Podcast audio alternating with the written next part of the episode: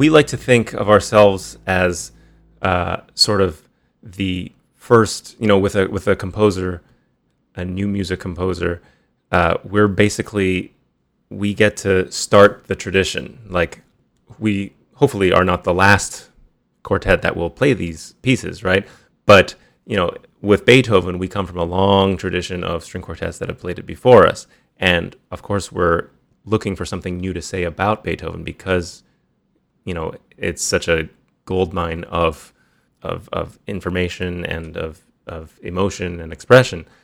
You know, and with the new pieces, we're simply the first to start the tradition and then take it into the future. So, and and uh, we also like to think that uh, we would we're more like a, a curatorial voice in in pieces because rarely do we do one piece alone without putting it in any sort of context. Even everything we do, we put it into some sort of context. We feel that that hits harder, or it it you know it it allows you to see anything in many different lights, which is only gives depth to the experience. Juxtaposing Beethoven with the new, or putting various different voices around topic together and presenting them together. That's that's really the experience. That's the Brooklyn Rider voice coming through. Is that context? Welcome. Hello, everyone. This is Relevant Tones. I am your host, Matt Dosland, and today I am very fortunate to be joined by Michael Nicholas, cellist of Brooklyn Rider. Good morning, Michael. How are you? Good morning. Thanks for having me. Of course, of course. It's a pleasure to have you on. Um, for those who don't know, uh, Brooklyn Rider is a string quartet uh, made up of Johnny Gandelsman, Colin Jacobsen playing violin, Nicholas Cords playing viola, and of course, our guest today, Michael Nicholas, playing cello. They've released 18 albums since 2008, most recently Healing Modes in March of 2020 They're one of the foremost promoters and performers of new music in the world, and they recently had a performance at the Walker Arts Center in Minneapolis with Kayhan Kalhor and Matthias Künzli. Do you have anything to add about you want to say about Brooklyn? Uh, well, uh, I mean, we'll get into it during this interview, but uh, talking about uh, the performance last, um, what was it on Friday? Friday, yeah, yes. Just to mention, um, that is uh, a collaboration with Kayhan Kalhor, the uh, Iranian Kamanche player. It, it is basically the the first collaboration outside of the uh, traditional Western classical tradition that Brooklyn Rider embarked upon.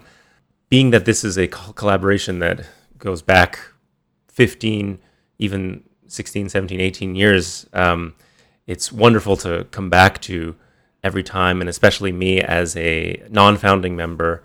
Every time it comes back together. It changes slightly, and you know, after the the pandemic, this was uh, wonderful to to revisit this this music. Of course, and I think uh, Collins said it at the performance, but Silent City is a piece that has continued to be relevant as unfortunate as that is in a certain way because of that the subject matter of it and the emptiness of a city that's been destroyed but then there is that perpetual optimism that it finishes on. And I did want to ask you a little bit just about how, what it was like to come into that relationship that was already formed between you know the other members of Brooklyn Rider and Kayhan because and they had obviously had a long-standing working relationship uh, with Colin and Nicholas in uh, Silk Road Ensemble in Brooklyn Rider as well, and then for you to come in, uh, what was that like?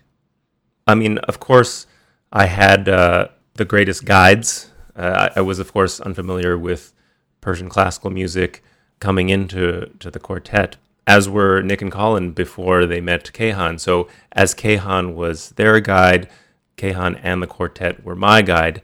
You know, that's that's a little bit a summation of the ethos of Brooklyn Rider in that we're constantly seeking to enlargen the the tent, bring more people into the fold, and and create these sorts of connections uh, across borders, across cultures, uh, and just to explore the areas in which music can thrive and creative connection.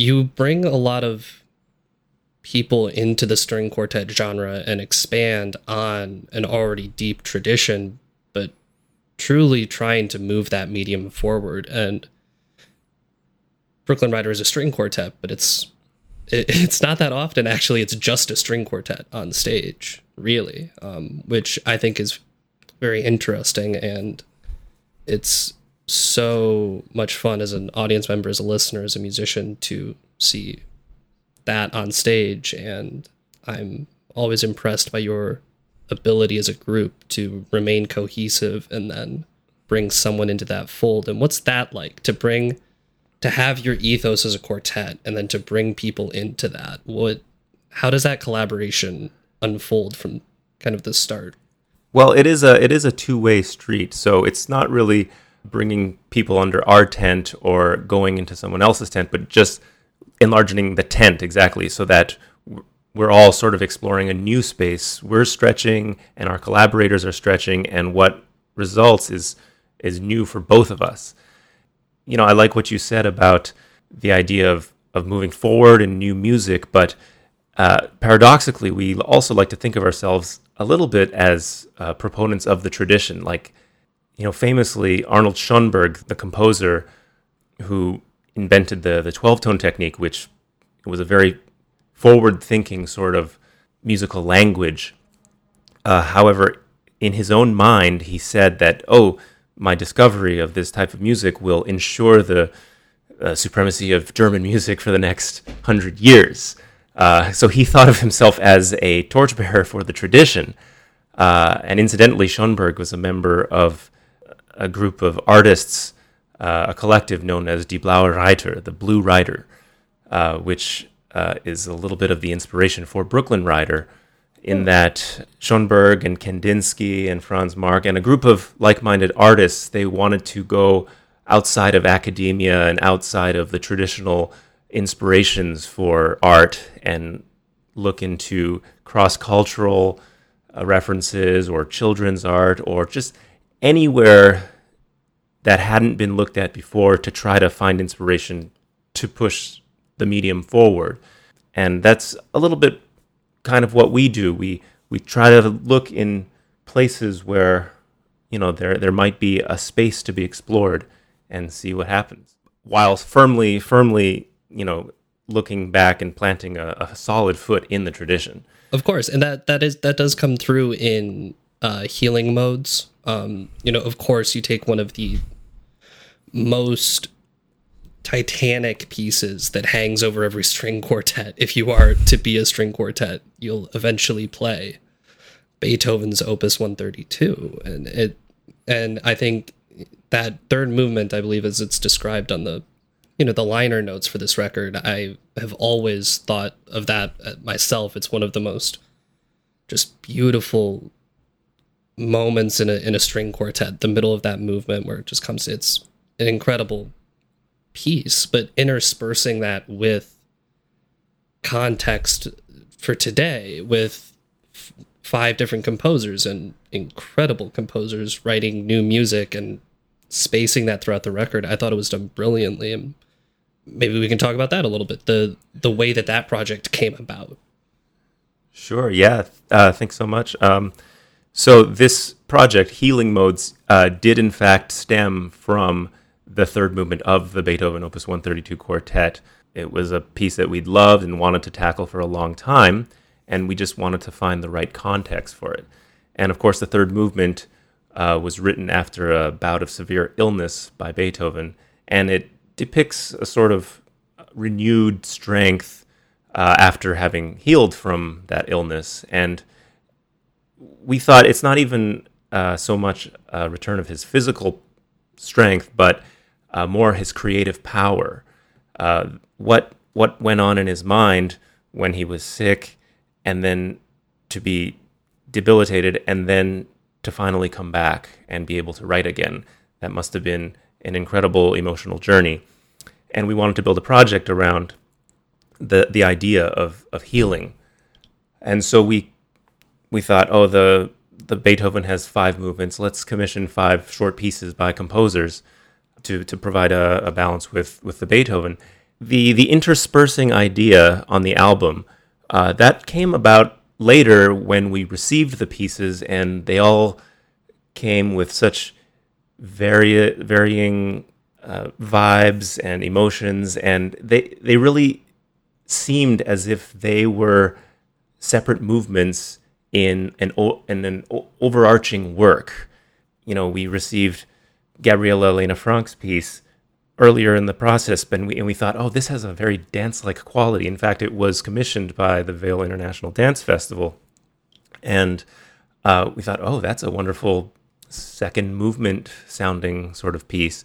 You know, Du Yun's piece was incredibly intense, and uh, and Matana's uh, very searing and and unflinching, and Caroline's piece was was a bomb, sort of the way uh, like like the third movement, but also in the Beethoven. What's funny is that there's this monumental third movement where we go into all sorts of depths of of human emotion, and then right after that mo- movement, that monumental movement, there's the fourth movement, which starts in a in a in an odd way. It's like a miniature march, and it's it's it, it's this weird juxtaposition between like the lofty and like you know the the banal.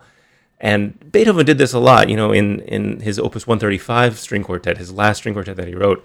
You know, he had this portentous Muss es sein theme in the first movement, and then Es muss sein, and it's Yes. and it's this this comedic sort of, you know, like oh, must it be? Must it be? Very portentous, and then oh, it must be, and and then it's it's like a joke. I, don't- I don't I don't know what commentary that makes on on life or Beethoven's philosophy, but it's very much like all you know all humor and and pathos and and all you know very very balanced like that. So that's sort of what we were thinking when we decided to put them all together in one long suite. that's that's very i mean that's fascinating to hear. And then i i think a lot has been said about this album's the timing of its release and its subsequent growth. I mean just the growth of that subject matter the idea of that album as healing modes that greek idea of pathos and healing. And that has gotten almost hyper you know focused now into i mean it's it's very relevant it's hyper relevant almost and it's not that you could have seen that coming but to this extent Uh, yeah, we didn't plan yeah. to release the album into a pandemic. Um, but as Colin mentioned in the concert uh, last Friday, you know, the great pieces or, you know, great composers have a way to tap into a universality where every time you play it, there's like a different context in the world. of course Uh, but of course, the piece then is changed, and the world has changed, and there's a sort of new relevance that takes shape. So, Silent City, you know, about uh, you know the return to life after devastation. You know, it could be war, it could be a pandemic, it could be just just the narrative Itself is very universal. Yeah, absolutely. And on on that universality, I think actually maybe a good thing to go to is uh, well, by the time this is released next Monday, the concert will have already happened in Monterrey in Mexico with Magos Herrera. But I think that's also, you know, we're talking about universality, we're talking about bringing other people into this tent, expanding the tent. The the work that Brooklyn Rider has done with Magos Herrera certainly does a lot of that. Uh, pieces with text from uh, Lorca, um, Gilberto. I mean, uh, certainly bringing in a lot of those things. Maybe what what would you have to say about that relationship? About things that you've worked on together? Maybe about the upcoming concert or past Sure, concert, I yeah. suppose, for those listening. However, we want to say it. So yes, our project with Magos Herrera, the uh, wonderful jazz vocalist from Mexico, goes back several years now. Uh, and in general, uh, when we do a collaboration, a lot of the times Brooklyn Rider has a love affair with a particular artist, and we sort of orbit each other, or stalk them, or follow them, and and and try to try to find a way to collaborate. In this case, it was Magos who called us, and uh, she had an idea for a project, and she really wanted us on board, and we, you know, we bought into it because we really believed in it too. It was the idea. It was it, maybe it turned out to be more revolutionary than we first thought it was, but the idea that beauty is a political act and that uh, you know what in the face of of oppression or you know for particularly the you know the military dictatorships in Latin America um, you know what is an artist's reaction to that and beauty is that act of defiance and solidarity with people. Uh, and so uh, we created a project um, of pieces by poets and singers from uh, various uh, of these countries, and uh, it it was titled Dreamers uh, because that's that's what we all were, or that's what they all were. They were all dreamers of a of a better place, of a of a, a better way of of living. And I think the project is actually best summed up by one of the pieces, uh, Balderrama, which was made famous by Mercedes Sosa. Uh, Balderrama being a place, a sort of cafe or a bar, a, a gathering place for poets and musicians and artists where they would come together and share ideas and thoughts. And in the song, uh, there's a line, you know, uh, what if there's no Balderrama? You know, like that that that cafe is uh, a metaphor for just the the space, the thought space of artistry and and and ideas.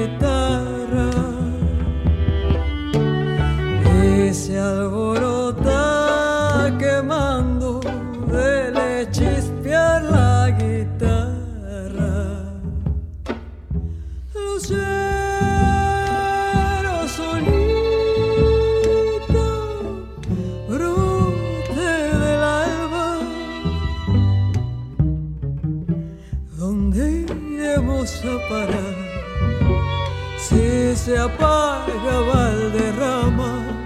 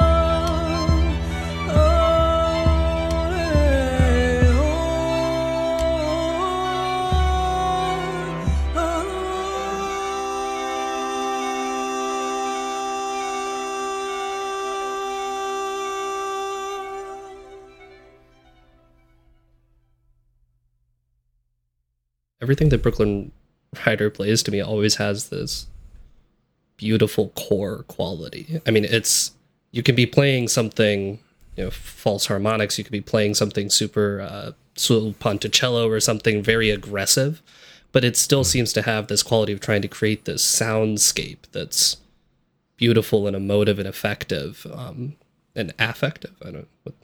um, but these these qualities, and it always it seems that the work that you you do at Brooklyn Rider always seems to come back to this optimistic center, this optimistic idea of it can get better, it will get better, we can do better, things can get to a better place. And I, I think that's really beautiful. I don't know if that's something you intend or always see in your work. I think Colin has talked about it a number of times.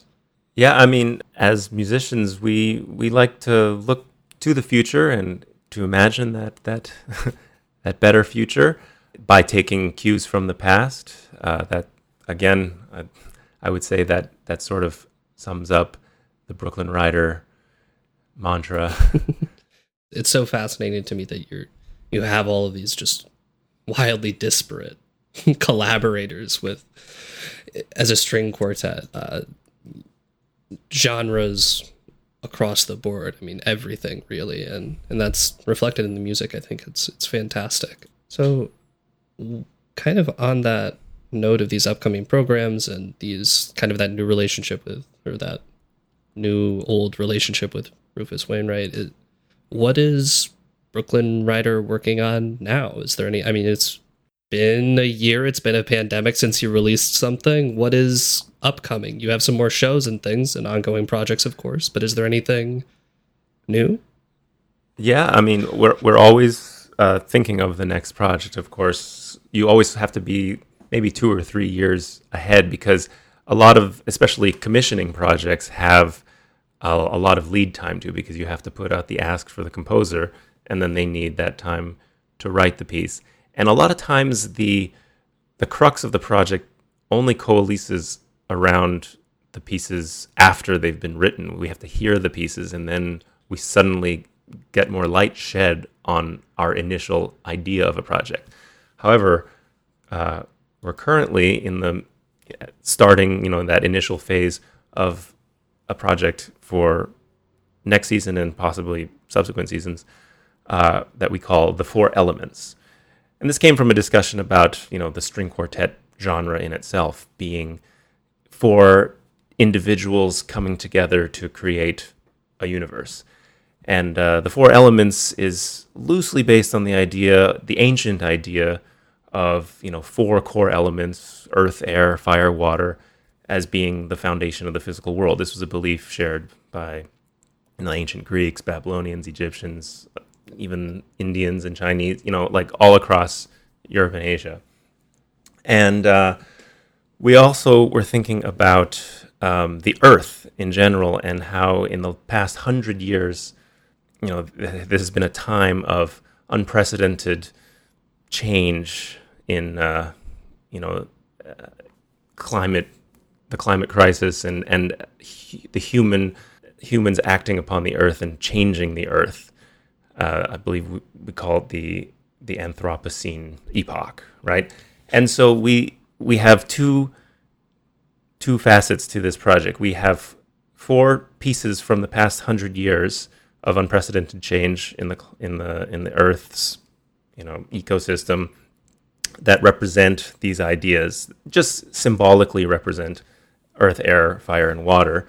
Uh, and then we've asked four composers to write pieces, you know, for the future that would be paired. So it's an eight-piece project, and it might not necessarily be a one-evening concert because that's these are these are large pieces. I mean, the traditional pieces, you know, range from Ruth Crawford Seeger, Henri Dutilleux, Dmitri Shostakovich, and Osvaldo Golijov, and they were written, you know, in the in the 30s, in the 60s, uh, in the early 2000s, and then and then we'll have four pieces written in 2021, 20, uh, or yeah, around this it- time. ar- around this time.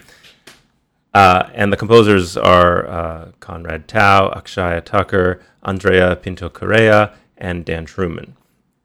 And uh, this is uh, what we're working on now, and hopefully we'll bring to a city near you very soon or next year. Next concert season, perhaps. I mean, it's Yes, certainly perhaps. something to keep an eye on. I think most most people who follow new music are definitely always looking out for new releases from Brooklyn Rider. It, uh, it's always a pleasure to have a, a new album from you all. It's uh, and that that's such an interesting uh, topic. I mean, it such a again such a relevant one, but to dive deeply into climate crisis with string quartet, you, you know, with that genre, and also I I really did enjoy I enjoy the way you're you talked about framing it in that four elements, four players.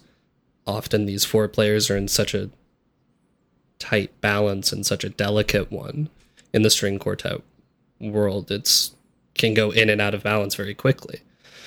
And perhaps the same can be said about the climate. I I'm sure you will Yes. there will be subject matter for that that will come up. The each composer will have a a way of doing it and I'm that's very exciting.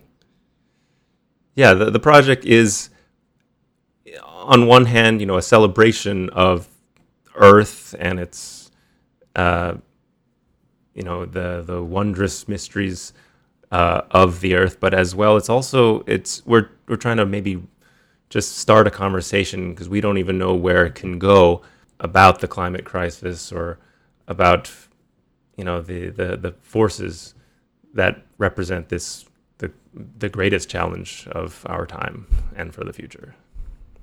Absolutely, and it's uh, certainly a conversation worth having. Uh, you mentioned in there a little bit. You were talking about leading into a project and that process, and then once you actually get the pieces, things really start to coalesce and change and you know, harden into an actual idea. You know, you had this concept, and now it's you have a little bit more.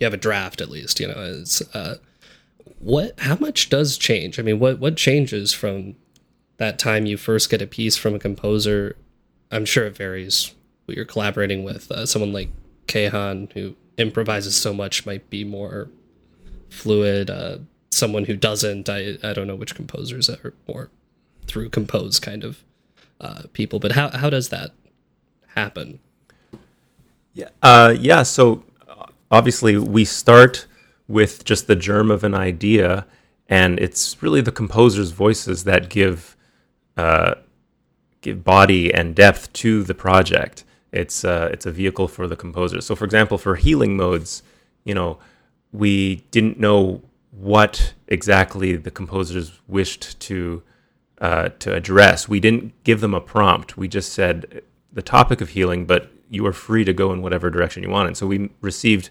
various uh, subjects from uh, depictions of personal uh, healing and narrative sort of uh, you know like depictions in music to uh, addressing societal ills to music that doesn't sound healing but it it provokes a conversation that about a subject that needs healing and so you know it's not soothing or a balm of a music uh, but it's actually quite quite searing and uh, indicting.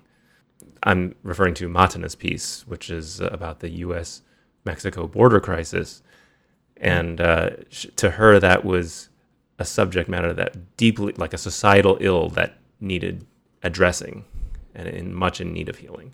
So that colors our uh, perception of the project to the point where uh, Matana's piece opened our album because we thought it was, you know, it was such a strong statement to open with that, Absolutely. and then, you know, representing all the ideals that Beethoven, you know, the brotherhood of mankind, and why are we erecting these borders and these like we're we're trying to connect with people, you know. Uh, it's it's all very complicated, and I can't possibly be a you know can't can't say to anything about that, but it is it does open a conversation. Borderlands. Borderlands. Borderlands.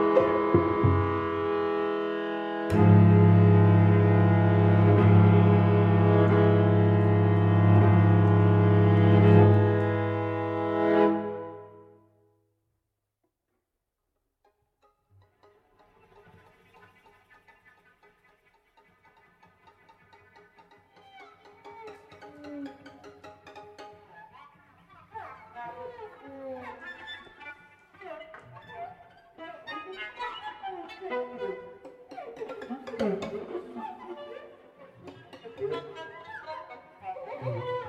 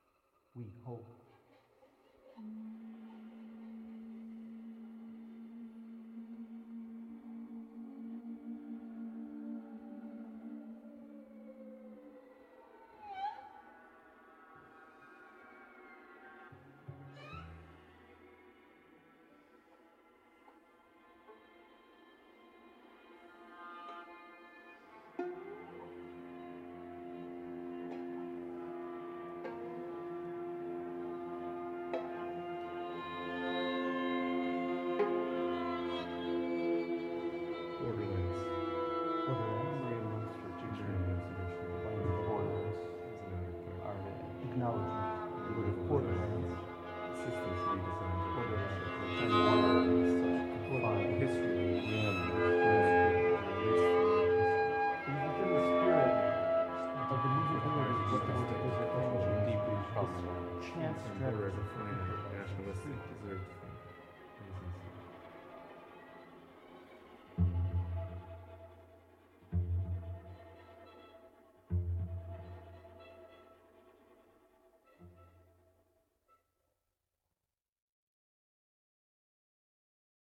How do you decide which projects to kind of move forward with? Because I'm sure you have so many ideas. There, there's so many things to talk about always, and they're the four of you are fantastic Yeah. musicians with so many people that you know that are also fantastic musicians. How does that how does that go? That process? Well, it's uh, it is a lot of meetings and talking and sitting around, um, you know, a table, either dinner or drinks, just brainstorming. Uh, it's it's a part that and also part opportunity. Like something will come in, and it'll seem like a great fit for a particular idea that we have, and then and that that starts the engine running and momentum gathers, and then that that happens. That turns into an album. Exactly. For example, the Nick Pun who are playing with, you know, in Boston and Phoenix coming up, or Scottsdale, sorry, that started off as a one-off. Uh, Yeah. but then momentum gathered and and it really turned into something. And it we recorded it, and it will come out likely next year. So uh, maybe that then will create a new burst of energy into the future, and and we'll run with that some more. So it's more of a just catch as catch can sort of sort of idea. We it, there's not too much planning that goes on because then you know we're gonna maybe cut ourselves off at the knees if we plan too much. Right. Just remain flexible and and keep your ears open and your eyes open for for whatever opportunities might present yourselves. That's there's no there's no master plan. there's some ideas No. there's a thing and then it, it comes Yeah. together if it yeah. that's so, somehow through yeah some magical thinking i'm not sure. Just staying flexible i guess yeah. Again for those who are in boston and scottsdale go to those performance buy tickets. Do that. Anything you want to say? I just want to say thank you for wonderful talk and uh, it's been wonderful. It's been a pleasure and thank you so much for agreeing to uh, sit down and do this uh, interview relevant tones is a production of access contemporary music a nonprofit organization with the mission of bringing musical creativity to life every day. Find out more at acmusic.org